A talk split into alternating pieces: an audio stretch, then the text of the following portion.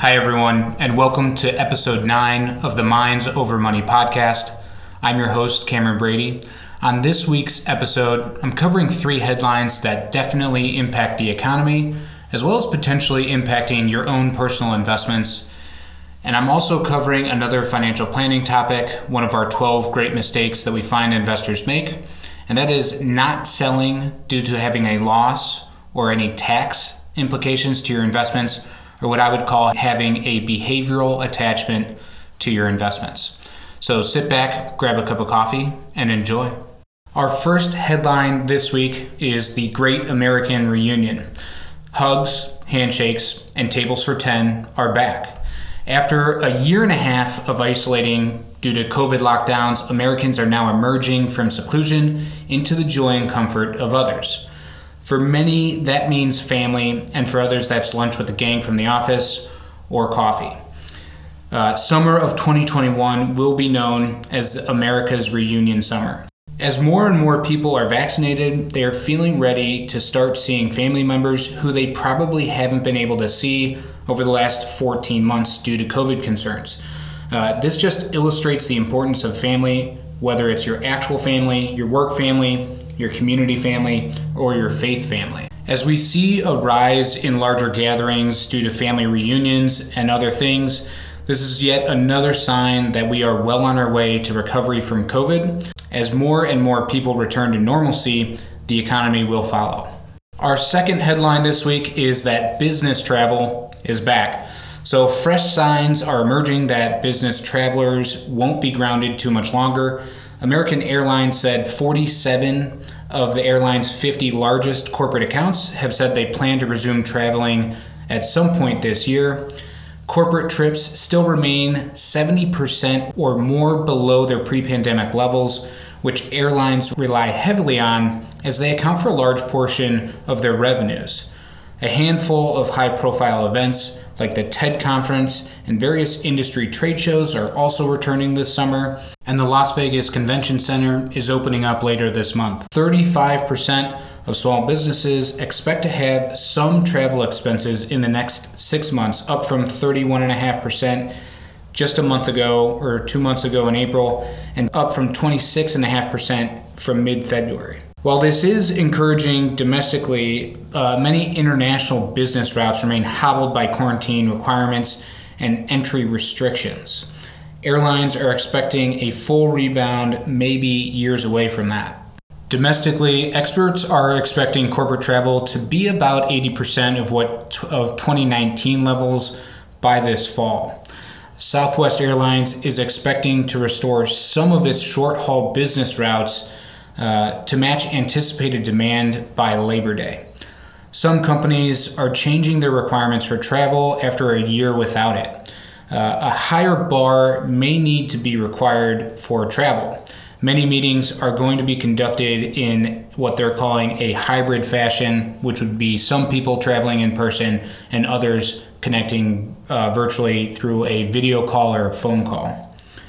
Uh, a rebound for these industries hit really hard by the pandemic uh, is encouraging to see, and that would be airlines and hotels. So, as business travel returns, obviously more people will be flying and staying in hotels.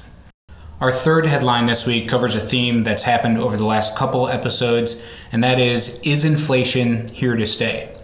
So, inflation has crept back into our lives over the last month or so, but is it here to stay or is it propped up by extenuating circumstances from lockdowns and stimulus money? The argument that inflation is temporary is pretty simple. Consumer demand is up from stimulus money and pent up demand from lockdowns due to corona, and supply can't keep up with that demand. Uh, inventories are super low. Capabilities to replenish inventories are run down due to coronavirus uh, circumstances, and workers are unwilling to return.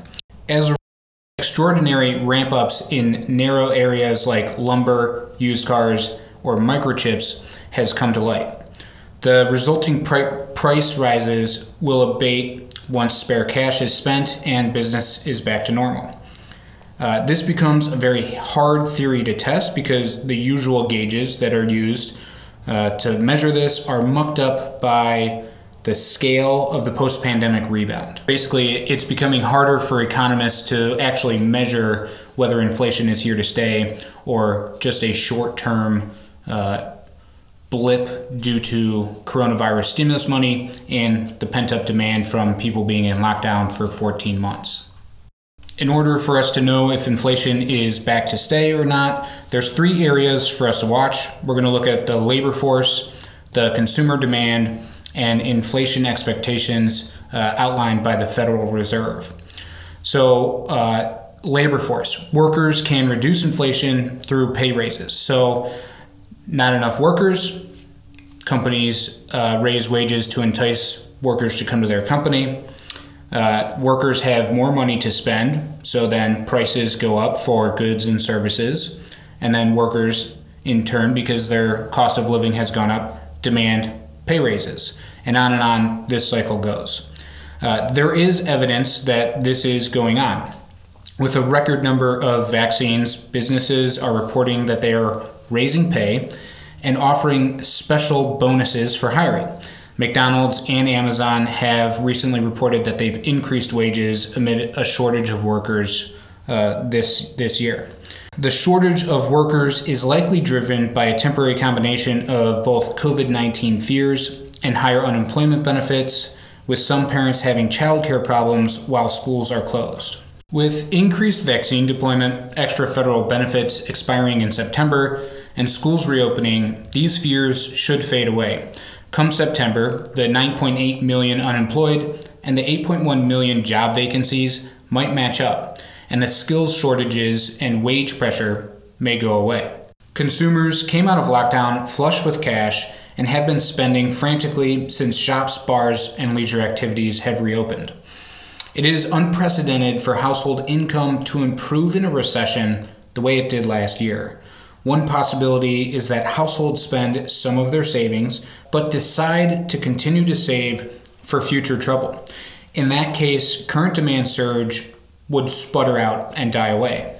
Another possibility is that consumers decide this is a rerun of the roaring 20s and spend down their entire savings pile. If this happens, demand could stay high for a long time, keeping up pressure on supply and wages. Add in that companies are investing to keep up with the surging demand, and conditions could be set for a boom, with inflation continuing unless productivity improved or the workforce expanded. The thing to watch here is consumer spending and savings to gauge the mood, and corporate investment as a rough and ready proxy for future productivity. Third and final area to watch are inflation expectations. The one year consumer inflation expectation reached a high of 4.6% in May, and that's the highest since the China commodity boom of 2011. However, long term expectations are still around 3% and unlikely to bother the Fed too much as their long term break even inflation rate remains close to 2%. So, even though short term uh, inflation has crept back into our lives, it's not dramatically affecting how the Fed views their long term inflation expectations. This week's financial planning topic is another one of our 12 great mistakes that we find investors make and that is not selling because of losses or taxes, or what I would call having a behavioral attachment or an emotional attachment to your investments.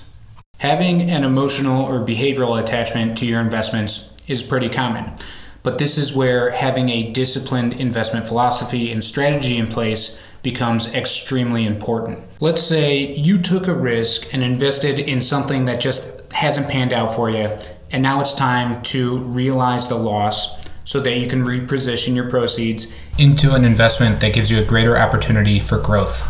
Not being able to effectively pull the trigger on that sale uh, is something a lot of people encounter.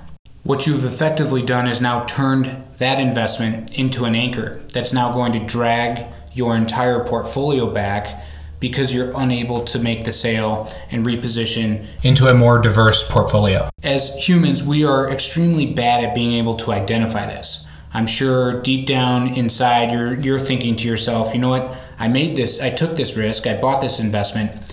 It's going to do exactly what I thought it would do. It just needs more time. That's why having a trusted advisor on your side who's able to identify these anchors holding your portfolio back uh, is extremely valuable. Um, a lot of times we find with our clients, um, you know, a, a portion of their portfolio that they've they've brought over to us just isn't doing what it was what it was meant to do. So we have the conversation with them, determine how uh, you know a strategy to get out of what they're invested in and into something that is designed specifically for their financial goals and what growth they need to accomplish those goals. The flip side of this mistake is not selling an investment because you know you're going to have to pay tax on it. What, what typically happens is you have a large gain in a single holding. That single holding now uh, is a much larger portion of your portfolio than was intended or uh, needs to be. It's now taking on way more risk to hold that than than you thought when you made the investment. It's time to pare that back and take the gains and redistribute throughout the rest of your portfolio. But you're going to have to realize some capital gains in order to do that. The risk you take on by not selling that position most likely outweighs the capital gains tax you will have to pay on that. Uh, it's extremely important, especially you know when the market is at an all-time high, that you remain disciplined in your rebalancing strategy. A rebalancing strategy forces you sell when you're high, buy when you're low. You're going to redistribute money from your win portion of the win in your portfolio back to something that may have been straggling. So you're going to sell one position high, you're going to buy one position low, bring the portfolio back to equilibrium and now you are you know in the right position to handle whatever the market is going to throw at you in the future. It's important to revisit this rebalancing strategy all the time. You know, we, we typically like to meet with our clients at six month intervals to, to gauge that. Do you know, is there a rebalancing need? Um, has one position or sector of your portfolio outweighed or, or outperformed the other? And should should we be making moves? While these mistakes are relatively easy to remedy through a disciplined rebalancing strategy and a globally diversified portfolio they may be extremely hard for the individual investor to identify them.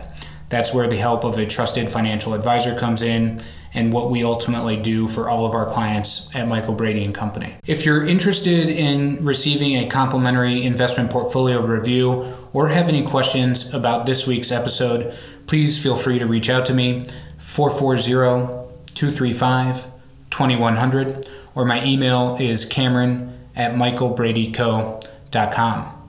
Thanks for listening. Hope you enjoyed.